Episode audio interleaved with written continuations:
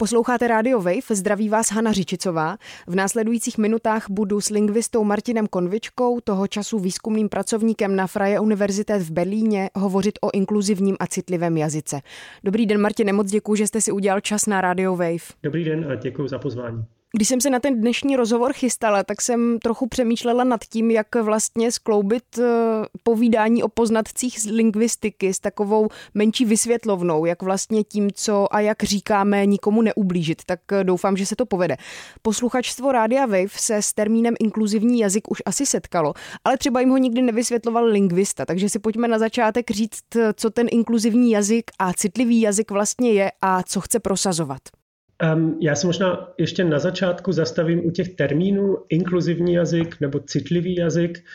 Um, to implikuje, že někdo někoho jakoby vy, vyřazuje z jazyka nebo ho potom pouští, nebo že je k někomu jinému citlivý, aby nezranil jeho city a podobné záležitosti. Pro mě, co tady tenhle jazyk, jeho, co je jeho hlavní cíl, pro mě je to, aby odrážel skutečnost, aby odrážel to, jaká je naše společnost a to, že naše společnost se nesestává jenom z mužů a muž není prototypem člověka.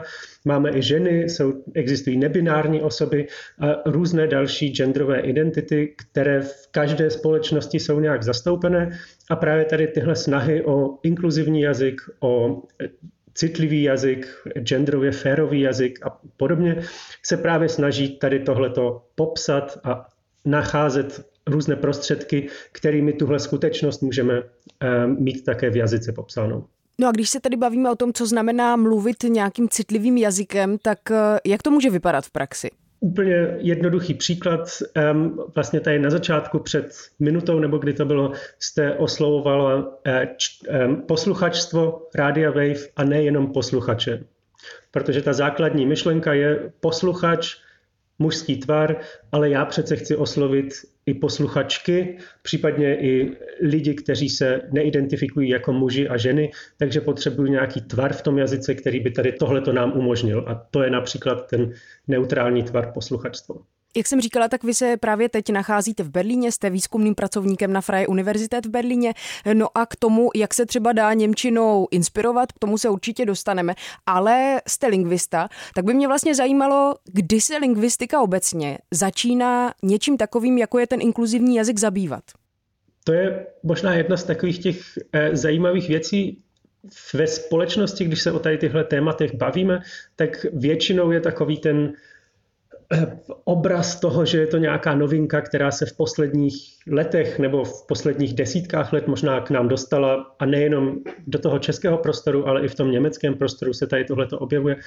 Ale když se podíváme do historie, tak už třeba v 19. století eh, se britský parlament tady tímhle zabývá jestli se má používat generické maskulinum nebo ne. A je k tomu dokonce zákon z roku 1850, Interpretation Act um, a podobný taky ve Spojených státech, který přesně tady tyhle ty záležitosti už nějak popisuje. Tehdy se ještě teda přiklonili na tu stranu toho generického maskulina, ale ty debaty jsou už v 19. století. A potom i u nás eh, v Československu tehdy po roce 1918 už se taky vedou třeba debaty o tom, jak se má říkat těm lidem nebo ženám, kteří jsou potom že zrovnoprávnění volebního práva, se dostanou do poslanecké sněmovny nebo do parlamentu, jak jim máme říkat? Budeme jim říkat um, paní poslankyně nebo paní poslanci, jak jim budeme říkat? A jako lingvistika tady zatím uh, poněkud pokulhává a třeba v, hlavně se začne zabývat až po té, po té um, revoluci v 68. roce, a potom prostě s nástupem té druhé vlny feminismu v 70. letech, tam se to potom stane už um, tématem i pro lingvistiku a v tom českém prostředí později po roce 1989, v 90. letech se to stane tématem. Říkáte tedy, že souvisí s nějakou celospolečenskou emancipací. Já si tady jenom dovolím takovou vsuvku. Rok 1918, teď máme rok 2023, stále ještě se často říká poslanci, kandidáti na prezidenta a podobně. Řekl byste, že v té češtině, ještě než se k tomu dostaneme nějak obecně, jsme se za těch víc než 100 let posunuli nějak výrazně, nebo spíš ani ne? Já bych řekl, že jsme se posunuli, ale ten problém je v tom, že ty věci, u kterých jsme se posunuli, teď bereme jako samozřejmost a ty věci, které, u kterých se právě teď posunujeme, nebo někteří lidé navrhují, abychom se posunuli, tak ty nám vadí. Ale neuvědomujeme si, že už jsme se ve spoustě jiných věcí posunuli dál a že už prostě neříkáme třeba paní doktor, už neříkáme paní továrníková, už prostě jsme se tady v těchto otázkách posunuli dál a takže to není tak, že by najednou přicházela nějaká revoluční změna. Je spousta malinkých kručků, kterých si ani nevšímáme. A právě třeba s tou volbou prezidenta a s kandidáty už se velmi často eh, člověk setká s tím, že si na to moderátoři a moderátorky dávají pozor a říkají kandidát, ti kandidátky, lidé kandidující na úřad prezidenta, něco podobného, aby právě tou eh, genderovou rozmanitost v té skupině těch lidí, kteří se ucházejí o ten nejvyšší post ve státě, aby to nějak vyjádřili v jazyce. Český rozhlas a Česká televize obecně asi dá se říct, jsou v tom normotvorné nebo měly by být. Jak jsme vlastně daleko, ale eh, v češtině s tou změnou. Pro některé je vlastně za těch posledních sto let příliš rychlá, pro některé může být příliš pomalá a pořád ještě se v tom jazyce všichni nenachází nebo nenachází tam svoje místo. Dá se říct, jak jsme vlastně daleko? Asi ne. to asi není ta odpověď, kterou eh, jste chtěla slyšet. To není tak, že bychom měli nějaký cíl a když ho když tam dorazíme, tak potom je všechno hotovo a eh, feministické hnutí nebo snahy o genderově inkluzivní jazyk přestanou a všechno bude vyhráno. Um, že to je taky třeba, když se podíváme do té historie těch snah o ten genderově inkluzivní jazyk, tak ta první meta, která byla, bylo to, aby v jazyce byly ženy taky zobrazeny.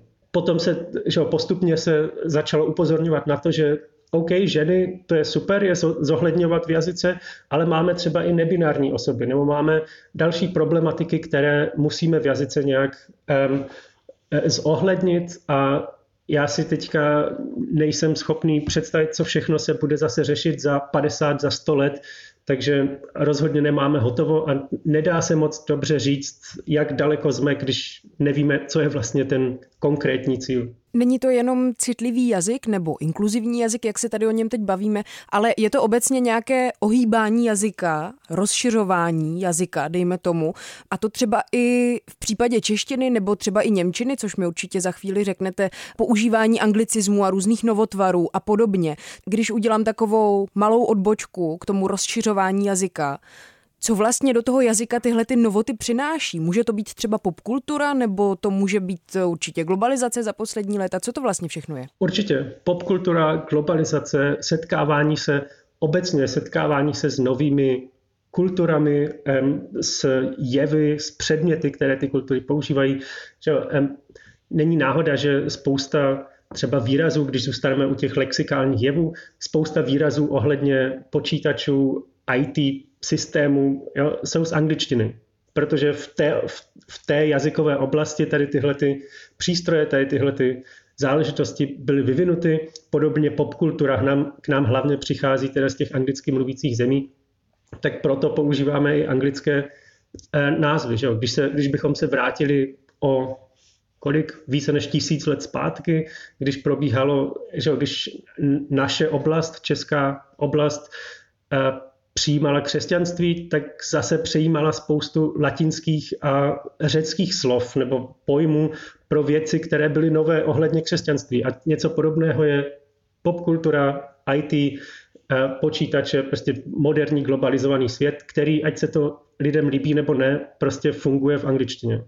Docela velká spousta mých známých, eh, kterým je třeba okolo 30, říkají, že nemůžou poslouchat třeba současnou českou hudbu, protože je tam strašně moc sprzněných slov a myslí tím právě anglicizmy a podobně. Jak vy sám osobně jako lingvista nicméně vnímáte tady tohleto rozšiřování jazyka? Je to jeho obohacení nebo je to spíš něco, co vás obtěžuje? To je asi potřeba rozdělit ty dvě úrovně toho jedna je, jak se na to dívám jako lingvista a ta druhá je, jak se na to dívám jako normální mluvčí. A když se na to dívám jako lingvista, tak se na to snažím minimálně dívat neutrálně. Prostě jazyk se nějak vyvíjí a přemýšlet o tom vývoji nějak jako v kategoriích líbí, nelíbí, dobré, špatné, pěkné, nepěkné, mi nějak nepomůže v analýze toho jazyka. Já potřebuji popsat, jak ten jazyk vypadá. Podobně eh, když biologové zkoumají nějaké nové rostliny nebo nějaký kus džungle, tak taky k tomu nepřistupují s tím, že tady tenhle strom se mi nelíbí a měl by vypadat jinak. Na druhou stranu člověk, každý člověk má nějaké jako subjektivní názory na něco, některé slova se mi můžou líbit, některé se mi můžou líbit méně, ale to nemá co dělat s mou lingvistickou prací. Každý jazyk je asi tak progresivní, jako je progresivní společnost, nebo to mi můžete buď potvrdit nebo vyvrátit, ale vy sám zabýváte se němčinou, angličtinou. Můžete říct, jak funguje vývoj jazyků právě v němčině, v angličtině, v holandštině? Nějakou zajímavost? Na tu první otázku um, můžu jedině potvrdit, nejedná se o to, že by jazyky nějak esencialisticky byly otevřenější nebo uzavřenější, konzervativnější, progresivnější. Jde o to, jak, jaký jsou ti mluvčí. Když je ta daná společnost otevřená novým vývojům, tak se tam prosazují podobně genderově inkluzivní, třeba když zůstaneme u toho příkladu, um, snahy lépe než u nějaké uzavřené společnosti, která se mermomocí brání jakémukoliv vlivu z okolí že když se třeba bavíme o tom srovnání těch třeba angličtiny s češtinou, nebo že angličtina má tu, tedy teďka, když se bavíme o genderově inkluzivním jazyku, tak má tu výhodu, že už zhruba několik set let um, v podstatě nemá um, systém rodů. To je něco, co už prostě ve střední angličtině, někdy ve středověku, začalo kolabovat a nakonec v podstatě až na malinké výjimky úplně z toho jazyka zmizelo. Takže spoustu těch záležitostí, se kterými eh, čeští mluvčí, kteří se snaží o genderově inkluzivní jazyk, trochu bojují, tak v angličtině není potřeba se jimi zabývat, protože prostě rody neexistují, takže se zabývají z našeho pohledu, z českého pohledu maličkostmi. Ehm, kdežto třeba Němčina je tady v tomhle ohledu o hodně bližší češtině, protože má pořád ten starý trojrodový systém. A proto si třeba taky myslím, že Němčina je pro tu českou genderově inkluzivní ehm, snahu mnohem inspirativnější než angličtina, i když to není jakoby angličtina ne, Němčina ano, ale Němčina je z toho strukturálního hlediska češtině bližší, proto ty řešení, které našli lidé, kteří se snažili o ten genderově inkluzivní jazyk v Německu a v Rakousku, v německy mluvících zemích, to je něco, co si myslím, že v českém prostředí může být přínosné. Shodli jsme se na tom, že nezáleží na tom, jaký je jazyk, ale vždycky záleží na tom, jak rigidní nebo naopak pružní jsou mluvčí. Takže se tedy asi nedá říct, že čeština jako jazyk je rigidní, ale jak konzervativní jsou Češi a Češky. A teď vás nechci nutit k nějakému esencialistickému soudu, ale pojďme si to trochu rozebrat. Asi záleží. Um, možná jedna trochu souvisí s tím um, esencialismem, kterého jste se teď tedy nedopustila, ale um, ona je taková ta představa na obou stranách tady té diskuze o tom genderově inkluzivním jazyce, že je to jakoby buď všechno nebo nic. Buď prostě prosadíme genderově inkluzivní jazyk, kterým se bude mluvit od univerzitních přednáškových místností po non-stop někde na okraji maloměsta, a nebo se tím nebude mluvit vůbec, bude to zakázané a nebude se o tom smět ani mluvit. Ale podle mě je úplně v pohodě a úplně normální a taky se to tak děje, že se třeba genderově inkluzivní jazyk, anebo právě jeho nepoužívání prosazuje v různých menších kapsách té společnosti, v různých menších skupinkách. A pokud na tohle přistoupíme, což jak se děje, tak není důvod k tomu nepřistupovat, tak potom ta otázka se v podstatě rozpadá. A není to o tom, jak se mluvčí češtiny chovají, jestli jsou progresivní nebo konzervativní, ale je to o tom, že se můžeme dívat, jak jsou některé skupiny mluvčích češtiny progresivní a jak jsou některé skupiny zase spíše konzervativní. A tam právě třeba v tom teď, když jsme v rádiu Wave, tak rádio Wave je právě třeba na té progresivnější straně, na té méně konzervativní, která je otevřena těm eh, genderově inkluzivním formám jazyka. Když bychom se dívali na něco jako, já nevím, Protiprout nebo Forum 24, tak tam by zase byli um, lidi, kteří tady tomu nejsou příliš otevření, což je úplně v pohodě. To, jako ty dvě možnosti jsou v klidu a jsou v podstatě stejně, pokud ta jedna strana nechce vyhodit z diskuze tu druhou, tak jsou to validní eh, názory v diskuzi. A já mám pocit, že v češtině se v posledních pár letech um, mám pocit, že se tam vyloženě posunuje větší a větší část lidí směrem právě k tomu genderově inkluzivnímu uh, vyjadřování. A ne právě jenom v rádiu Wave, ale i v různých třeba mainstreamových pořadech na české televizi nebo v různých jako tištěných médiích. Takže já mám pocit minimálně za sebe, uh, že tam vidíme posun k genderově inkluzivnímu jazyku. Vy mě vlastně tím, co říkáte, trochu nahráváte ještě k mé další otázce, ale eh, to asi souvisí s tím, že nechceme ten eh, ať už genderově nebo po všech směrech inkluzivní a citlivý jazyk uzamknout eh, na akademické půdě. To si myslím, že je určitě hodně důležité. Musíme znát nejnovější jazykové trendy, Abychom mluvili citlivým jazykem, je to nutné? Musíme používat všechny hvězdičky, anebo to jde vyřešit i nějak jinak vlastní citlivostí a respektem k ostatním mluvčím? Já bych na to odpověděl asi ano i ne. um, jako člověk, který hypoteticky žije na nějaké samotě v horách a nemá kontakt přes internet a jednou za rok k němu přijde návštěva, tak takový člověk asi nemá moc nějakých důvodů se zabývat tím inkluzivním jazykem. Na druhou stranu takoví lidé asi moc ve společnosti nejsou. Kdokoliv, kdo je nějak ve společnosti, tak ať se mu to líbí nebo ne, tak se do, dostane do kontaktu právě s různými snahami o ten genderově inkluzivní jazyk a potom už je na těch lidech, jak se k tomu postaví, jestli se jim to bude líbit a připojí se k tomu, anebo se jim to nebude líbit a nebudou to používat, ale to, co jste řekla, to, ta nějaká ta připravenost k tomu být citlivý, být inkluzivní, um, nechtít, když vím, že existují ve společnosti lidi, kterým se nelíbí být nějakou podmnožinou generického maskulina, tak pro mě potom je to už důvod, abych nepoužíval generické maskulinu, když vím, že jsou lidi, kterým um, to vadí.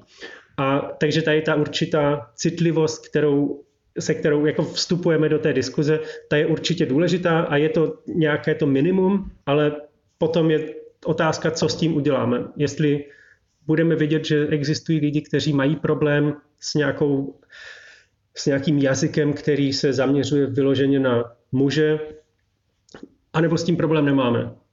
Takže citlivost je určitě dobrý předpoklad, ale něco musíme potom udělat i dál nad tu citlivost. A tu další věc, co jste se ptala, jestli musíme používat všechny ty hvězdičky, koncovky X nebo cokoliv. Ne, nemusíme. Jsou i o hodně um, méně nápadné formy genderově inkluzivního jazyka a není to právě, co jsem říkal předtím, buď všechno nebo nic. Dá se to kombinovat, že něco se třeba člověku jako čistě subjektivně nemusí líbit, tak to nebude používat. A je to úplně v pohodě. Dá se podle vás ještě říct a myslím si, že asi eh, kolem toho docela kroužíme a třeba řeknete, že to je právě hlavně ta otázka genderu, ale dá se říct, eh, jaká oblast jazyka se vyvíjí nejdynamičtěji? Asi ano. Um, pokud bychom teda jazyk tak nějak jako rozdělili na, na jedné straně máme gramatiku, takové ty že, pravidla, kterými se řídíme takhle, a na druhé straně máme lexikální jednotky, jo, slova, nějaké um, ustálené obraty, něco podobného. Tak tady můžeme jednoznačně říct, že ten vliv je, je o hodně větší na té straně těch slov, lexikálních jednotek. Že přejímáme slova, ale ne tak jednoduše přejímáme různé gramatické struktury nebo gramatická pravidla. To se děje taky, ale v menší míře. Jazyk obecně a to, jak mluvíme nebo třeba píšeme, zkrátka jak se vyjadřujeme, je asi taky docela třídní záležitost. Existují nějaké předsudky, které můžeme pozorovat, když se bavíme o citlivém eh, užívání jazyka? No, jako, um, já, podle mě tady tohle je jedna z věcí, která je trochu takové nebezpečí u toho genderově inkluzivního jazyka. Protože co trochu minimálně sleduju, že se děje částečně v Německu a v těch německých mluvících oblastech, je to, že se ten genderově inkluzivní jazyk přes všechny ty cíle, které má a tak dále, um, zároveň stává taky určitou třídní um, značkou. No, um, že je typicky, a teď trochu přeháním, um, lidé, kteří používají genderově inkluzivní jazyk, minimálně ta představa je, budou mít typicky vyšší vzdělání, budou více vydělávat, budou volit spíše od středu nalevo, zelené, sociální demokracii, něco takového, a budou bydlet ve velkých městech. Na druhou stranu, lidi, kteří to nebudou používat, um, budou zase typicky spíše lidi, kteří bydlí mimo velká města, nejsou třeba tak ekonomicky úspěšní, nemají tak vysoké vzdělání. A tohle je jedna z těch problematických věcí ohledně toho genderově inkluzivního jazyka. Jestli se s tím ale něco dá dělat, to je druhá věc. To je podobné jako se spisovnou češtinou. Chtě nechtě, když někdo mluví spisovně, tak o něm máme určité představy a zároveň, když někdo v nějakém postu na Facebooku nedokáže správně napsat měkké nebo tvrdé i, tak taky o něm budeme mít nějaké představy, i když um, bychom v nějaké reflektovanější diskuzi samozřejmě přistoupili na to, že to nemusí ty představy se shodovat se skutečností. Ale to je jedna z těch věcí, která trochu je problematická na tom genderově inkluzivním jazyku, ale zároveň si nejsem jistý, jestli s tím něco dá dělat. Jak vás vlastně osobně, vím, že už jste to jednou rozdělil, protože už jsem se na to jednou zeptala, jako lingvistu i jako Martina, jako člověka, než že byste samozřejmě jako lingvista nebyl člověk. Baví pozorovat ten vývoj jazyka nebo jazyků, které používáte? Mi přijde, že to je na tom ta nejvíce napínavá záležitost. Mít možnost sledovat, jak se ten jazyk teď v současné době mění. A zároveň i s tím vědomím, že ne všechno, co člověk v současné době vidí, že se mění v tom jazyce. Zároveň člověk ví, že 90% z toho za pár let přestane existovat. Prostě nějaká módní vlna, chvilku je to in, všichni něco používají a potom je zase se zavřela voda a posouvali jsme, posunuli jsme se někde dál. Ale právě tady tohle je na tom to zajímavé, taková ta pozorovat tu evoluci v jazyce. Různé jevy, ať už jsou to gramatické jevy, nebo nějaké přejímky z angličtiny nebo z jiných jazyků. Jo, a postupně za 10 let, za 20 let se z toho pár věcí třeba přežije. Některé um, už prostě příští rok nikdo nebude vědět, co to znamená, prostě nějaká, nějaký módní výstřelek. A to je jakoby ta, ta jedna věc, co mě baví teď, a potom je ta druhá věc se dívat právě na tyhle ty procesy z toho velkého, um, z té perspektivy těch století a dívat se, jak se ten jazyk mění během staletí, tisíciletí. Um, takže to mě, a tohle to mě baví jak jako člověka, tak jako uh, výzkumného pracovníka. Já vám moc děkuji za rozhovor, Martine. Nemáte žád, děkuji za pozvání. Od mikrofonu se loučí Hana Řičicová. Na rádiu Wave jsme se bavili s lingvistou Martinem Konvičkou, který je právě teď výzkumným pracovníkem na Freie Universität v Berlíně.